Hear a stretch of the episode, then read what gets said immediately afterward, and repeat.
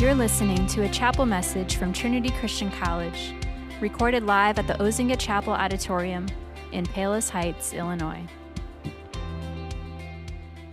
So as Pastor Ben mentioned at the beginning, today we begin our Advent series in the book of Ruth, a short little series we're calling Stories of Hope. This fall, we've been considering stories. Stories matter. Most of all, God's big story, which begins in Genesis, as we've looked at, with the creation of the world and the calling of Abraham and the stories of Isaac and Jacob and Joseph.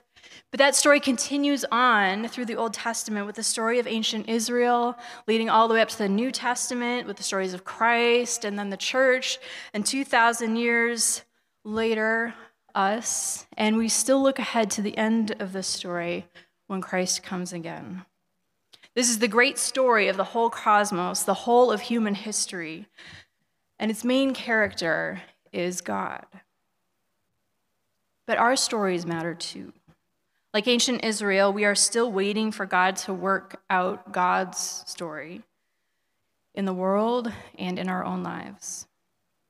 So we invite you to journey with us through the book of Ruth, which is a beautiful little story and a beautiful reminder of the faithfulness of God to ordinary people, and an example of how one individual story, heartache and all, can be woven into the fabric of God's big story. So let's consider. The book of Ruth opens, as we heard, with a grim scene. It's the days of the judges, long, long ago before ancient Israel had a king. The days when everyone did what was right in their own eyes. The land was filled with conflict and corruption. And then we hear there's a famine in Bethlehem. Bethlehem was a small town in the hill country near Jerusalem, where olives, grain, and grapes grew easily. It still exists. It's now in Palestinian territory in the West Bank. And the name Bethlehem literally means house of bread, Bethlehem, which makes this famine deeply ironic. There's no bread in the house of bread. So Elimelech and his wife Naomi and their sons decide to head for Moab. Now Moab is pretty loaded. It's east of ancient Israel, outside of the Promised Land, and it was Israel's last stop in their Exodus journey from Egypt into the Promised Land. So the journey of Elimelech and Naomi echoes the story of the Exodus, except that they're going the wrong way. They're headed into enemy territory, but at least there, there's food. It's their hunger that leads them away from home, away from the land of their inheritance, away from their people and their God. So it's worth pausing here to ask ourselves, what hungers tempt you to turn your back on the people and promises of God? Sometimes our hunger is real and a legitimate need, like it was for Elimelech and Naomi, and we struggle to trust God to provide. And sometimes our hunger is just a craving for junk food, for stuff that will never satisfy or nourish or help us grow. I wonder what hungers lead you away from your home in God. This family goes to Moab, and then we hear that Elimelech dies. We don't know why or how, but it's tragic and also ironic, in part because his name means, "My God is King," a bold declaration of truth in these days when there is no king but Yahweh, and yet he died in Moab. And Naomi is left a widow, but life goes on. The sons marry Moabite women. They settle down. They stay for ten years. Which is long enough to bear children, except that no children come. And then, more tragedy, Naomi's sons also die. So at the end of this opening scene, we have Naomi, empty, alone. She calls herself bitter, and her family is on the brink of extinction. Where is God in all of this? It's a relatable story, because these are questions we ask too. Where is God in times of war and food shortage? Where is God when children die, when families are left fatherless? Where is God when tragedy strikes, when hopes are dashed, when suddenly our security is gone and we are left weeping and abandoned and alone? These are especially hard-hitting questions to ask around the holidays, when everything is all joy and merry and cheer. Which is why I'm grateful for Advent, this other way of telling time that quietly pushes against the culture of busy and more and invites us to just wait on God. Advent is a time to sit with our hungers and longings, a time to name together that the life of faith comes with seasons of heartache and waiting. If faith hurts, it's not because you're doing it wrong. Ancient Israel waited centuries and generations for God's promises to be fulfilled, for baby Jesus to come. Today, we still wait for Jesus to come again as he promised and make all things new. So in a way, all of life is Advent. All of life is waiting for Jesus. And there's a quiet beauty in that, because often when we are waiting in the seasons of silence and suffering and growing in trust, in the seasons when we are hungry and totally dependent on God, often it is precisely there that we are given glimpses of the grace and goodness of God. It's there where we learn the slow, gentle ways of God, the Good Shepherd, who leads us and feeds us and fills us.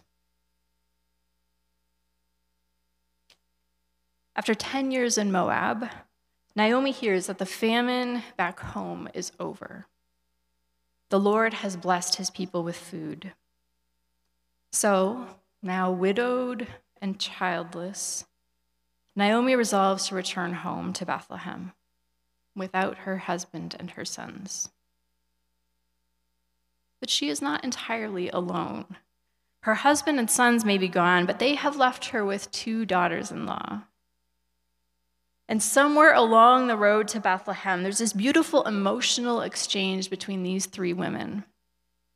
Naomi urges her daughters-in-law, Orpah and Ruth, to return back to Moab. Go back to your family, your people. Naomi knows the times she's living in. As an older widow, she can offer them no protection, no security, no hope for a future. For that, they will need a man. Go home, she says, and remarry, have children, go and have the life I hoped for. They're vulnerable and their spirits are fragile. They've all experienced significant loss. And we see all three women weeping together.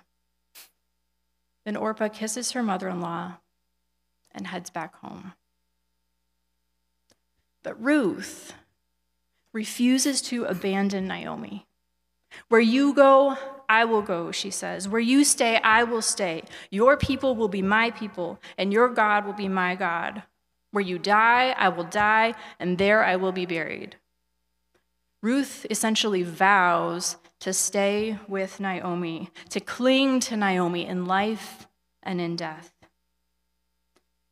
And in that, she shows Naomi a radical love and faithfulness that far exceeds norms and expectations. In a word, she exhibits what the Hebrew scriptures call chesed, mercy, loyalty, kindness, steadfast love. Chesed. It's the heart of God, what the Lord requires of us what the Lord desires that we show to the world. And so Ruth, this weeping widow, the foreigner, the Moabite, becomes the first unlikely hero in this story, reflecting the character of Israel's God. And I wonder if it's worth remembering in those moments when we feel like Naomi, when we feel all alone and forsaken by God. I wonder if it's worth remembering, while we wait, to look up and see who's right there in front of you.